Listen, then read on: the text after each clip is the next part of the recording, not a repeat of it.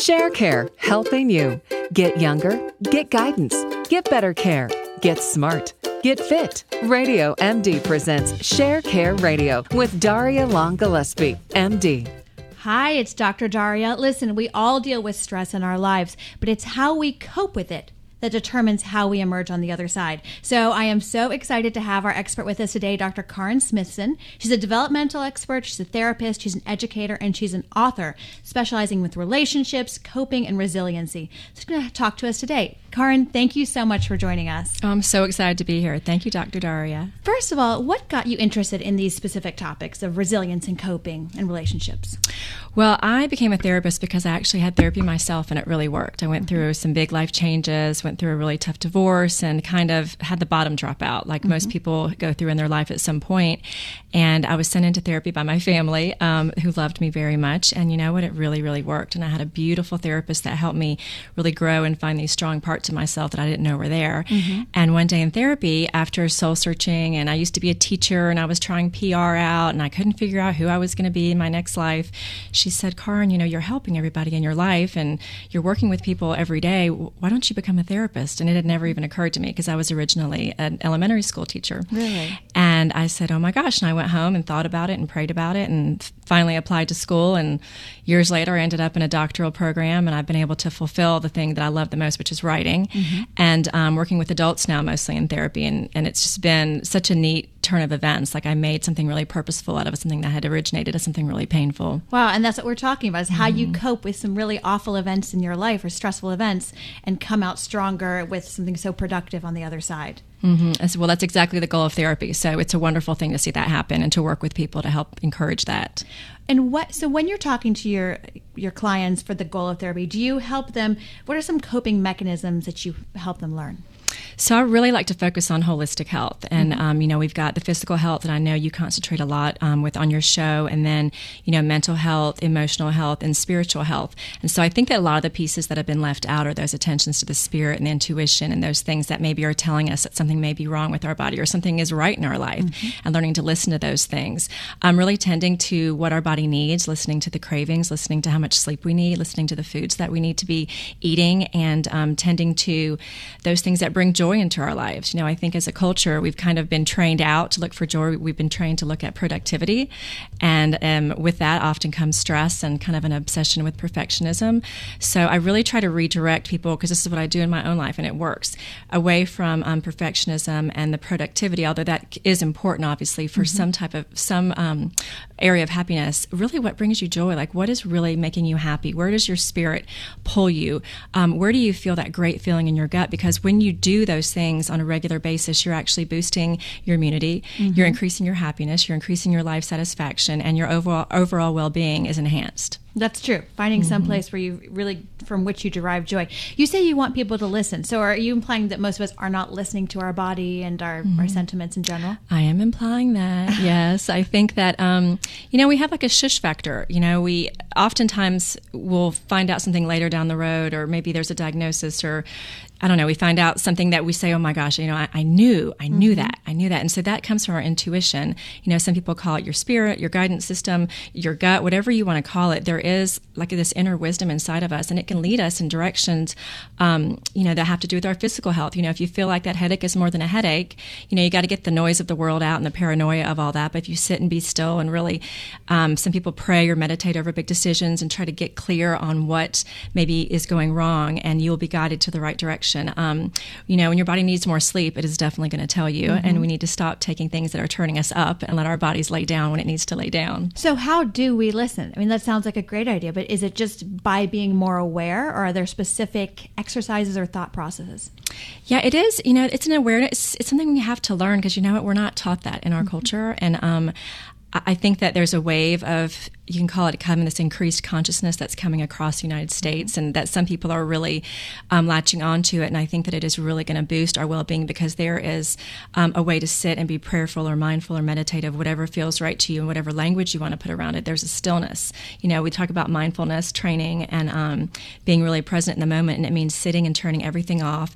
Um, there's a learned practice to meditation, but you don't have to do it for an hour a day. You can mm-hmm. do it at a stoplight. I do it at stoplights all the time when I'm walking my dog, and it's just being still, getting out out everybody else's opinions, getting out the static, turning your phone off, and really just listening. And so you can play choices in your mind. And so what I teach people is, you know, run it by your your I call it your spirit. Run it by your spirit. Run it by your gut.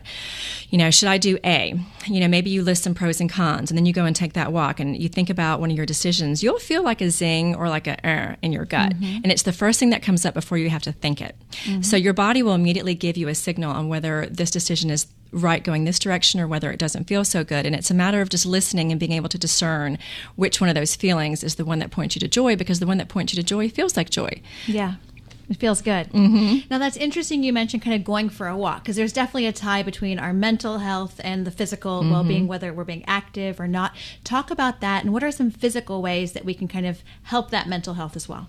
Oh gosh. Well, you know, there are many therapists that actually will do therapy on walks because what happens really? is, yeah, especially if you're in a green space and you've got, um, you know, tree branches overhead. Mm-hmm. I mean, there's so much research and it's, you know, there's neuro, neuro um, psychological research and there's just spiritual research and um, mental health research that looks at how much our, uh, our brain changes when we're in nature. I mean, mm-hmm. we have a mm-hmm. physical change.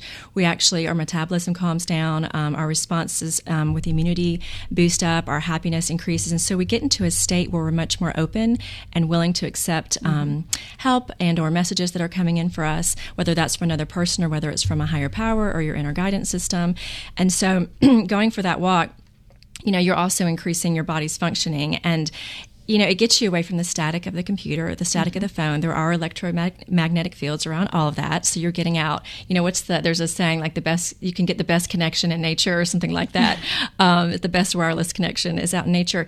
And, you know, there's an enhancement just to your, your overall um, focus, your concentration heightens. And I just think that it's just such a better place for you to tune in and get the answers that you need. You know, you make such good points. We went out to a lake area the other day and got out of city. And as soon mm-hmm. as I saw mm-hmm. all the trees, it was just like, ah, mm-hmm. could take a sigh and just breathe in the air. Mm-hmm. And it, it felt so good. And then physically, so you're saying going for a walk and, you know, getting that blood flowing and everything can help you listen and I, I, know I get some of my biggest epiphanies when I'm running. Are there uh, specific uh, yeah, exercises, yeah. or do you just go for a walk, just get the blood flowing? Well, it's what your body needs. So okay. if you feel like you need to go run or go kickboxing or whatever it is that your body mm-hmm. is calling you to do, that's the physical activity that you need. If you need to feel stronger, if you need to feel like you're you're moving, you know that's what your body needs. Um, for me, often I'll go for a walk and I'll I know I need to go think about something. I have a big decision ahead. I have this mm-hmm. private spot picked out in this vacant lot in my neighborhood, over in uh, an area of Atlanta. Um, if you see me there, I'm just trying to get an answer.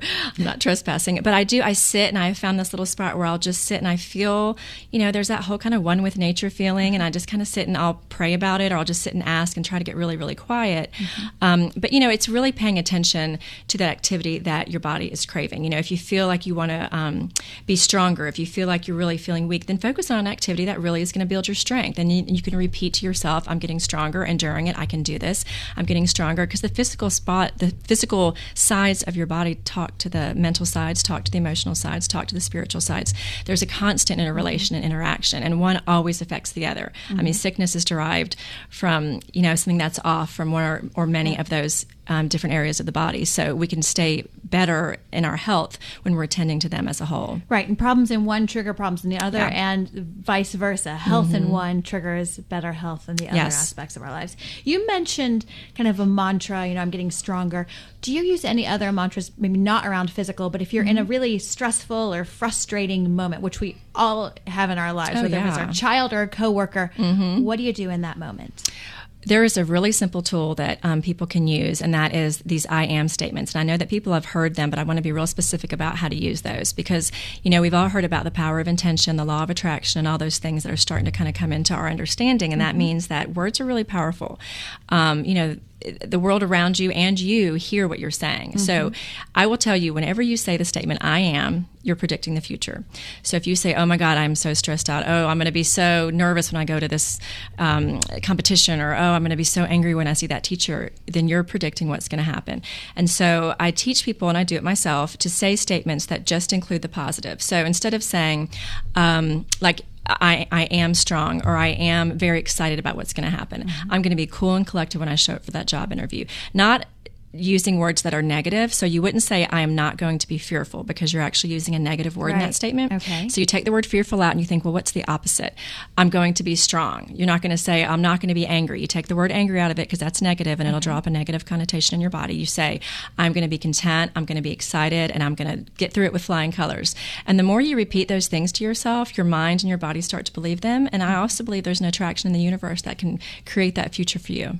You know, and it sounds so, you know, it can sound like how can I just thinking about it make it work? Of course, But yeah. studies have shown, I mean, they looked at concert pianists that were envisioning how they would perform and they Mm-hmm. did better after they had envisioned themselves doing it well. Exactly. Now, can you use that like in the heat of the moment? Say you didn't plan your IMs ahead of time, but something just happened and someone, whatever, ha- frustrated you. What do you say right then there? Oh, you well, you stop and take a deep breath if you're able to intercept. It's all about intercepting because we we've taught ourselves and culture and family have taught us how to get in these negative kind of loops in our brain where the anger gets heated up and we go through the same interactions over and over, especially if you have a relationship that triggers you. Yeah, you're nodding. We all know. We all have them. Um, and so it's learning how to interfere with that that normal cycle of the relationship, that normal conversation, that normal angering um, dialogue that happens, and teaching yourself. I mean, it's it's a practice. It's not like you're going to get it the first time, Right. but it's a just a second. And every time you take a deep breath, by the way, you're lowering your metabolism and you are benefiting your body just by mm-hmm. taking a simple deep breath. That's the first thing to know. I mean, it is, yeah, you know that it's shown in many much research. You lower your heart rate because in those moments your heart rate is very sped up, but you can, and it's just teaching yourself. okay, one of the big things is that teaching yourself that things are just as they should be also in those moments that um, kind of key to mindfulness. So stopping and saying you know i know i'm stressed out. I know this is triggering that anger in me things are just as they should be how can i get in the way of how i would normally react to the situation and just do one thing different that's all you have to do each time just do one thing different whether it's step away or answer with a word that's a little bit softer than the last time step by step you'll do better each time Okay, so when you're feeling that same uh, ire build up, it's Mm-hmm. pattern of frustration. One, take a deep breath. Number two, just how can I do one thing differently? Mm-hmm. exactly Okay, just intercept. We all have Yeah. those patterns, Oh, of course. Bad, bad loops we need to stop. So that's really, really helpful. Um, let's go from cutting down on stress to actually nurturing happiness and going to Mm-hmm. the positive side, like you were talking about. You know, what are some ways to actively invite that into our lives? Um, first of all, to give yourself permission to do it, because I think that um, a lot of what we're taught is just that if you're enjoying things too much, maybe you're not productive, or um, we kind of have this sh- shame around being too playful, or whatever it is that we've learned in this culture. And I think that um, the number one thing is you have permission to have fun. The body's, the spirit's, the mind's natural state is one of joy. That's our birthright. That's the way we're. Think about babies. What do babies do? They crawl towards something that makes them happy. They're curious. They laugh when they want to laugh. They cry when they want to cry. They get they release it, and then guess what? The moment's over, and they move on to the next thing. Um, but they're always crawling towards something that brings them joy, and they're looking with wild wonder. And we train that out. And so I think you know I often stop and think, what would a baby do? Like what what what what is my baby? What is my little girl? What does my my joyful part inside of me really want to do? What do I really want to do? And you have to stop and ask yourself that question pretty deeply several times to really get to it. Because what you have to filter out is what does somebody else want me to do? What does my spouse want me to do? What does my mom want me to do? What do my kids mm-hmm. want me? You know, and of course you need to tend to those relationships and there mm-hmm. needs to be a balance. But, you know, when it comes to those big choices like career or, you know, where you want to go on vacation or you know, if you have the room to, to make a choice based on your joy, then it's it's stopping and giving yourself permission because we oftentimes don't, and I see it over and over mm-hmm. and over again. When people, women especially, we say, "Oh, I really wanted to do blah blah blah," but they really wanted to do this, so I just went, and I would have had a better time, you know. And it's like, well, why didn't you stand up and just mm-hmm. pronounce your joy and stand up and ask for what you need? So mm-hmm. it's giving yourself permission, stopping and really getting insight on what what that thing is or that place mm. or that person is that brings you joy, and then going there, actually asking for it and making it happen. Mm. and which is also something that we as women don't do as mm-hmm. well Mm-hmm. is even if we know something would be better for us we don't ask for it Well, yeah, we're taught to be pleasers. Mm-hmm. so how can you use your own relationships around you to help or is this really something that you have to kind of do on your own Well, I do think number one, it is on your own because no one's going to make you happy but yourself. That's one thing that we're taught that is not true. Um, because, you know, relationships they can enhance it. So first of all, yes, it is that you know the happiness is not. There's that statement about happiness does not come from what's happening around you, but what's happening inside of you, how you're reacting to things. Mm-hmm. Um, so however anyone is talking to you or reacting to you is about them. It's not about you.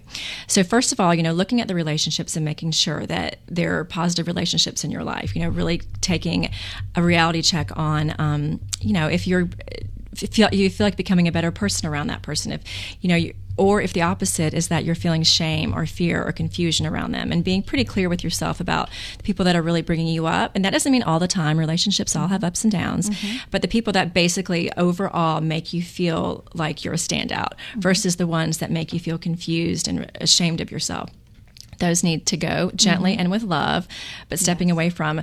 Um, but re- happiness in a relationship, you know, play, play. That's a big thing. Laugh, sit down and put the phones down and really look into each other's eyes. Enjoy affection and be present to it. You know, there's, we, we're so distracted that we forget to be mindful and really sit and enjoy that sensory feeling of just mm-hmm. being close to somebody and enjoying a conversation and all the nuances that are happening and the tastes and the smells and the sights that are going on. And it enhances both people's well being. It enhances the family's well being and the community's well being once that, that joy yeah. spreads. So, what are some ways? I mean, that sounds wonderful. Like, what are some ways to play. We as adults, we have oh, we can't go yeah. run off and take a trip uh, just in with right. no notice. What are some little ways we can fit it in our lives? Isn't it funny that we have to stop and ask that yes. because we forget? Yeah, yes. I mean, well, after I put my baby to bed, right. what are some ways I can play when you're so tired? Yeah. No, but seriously.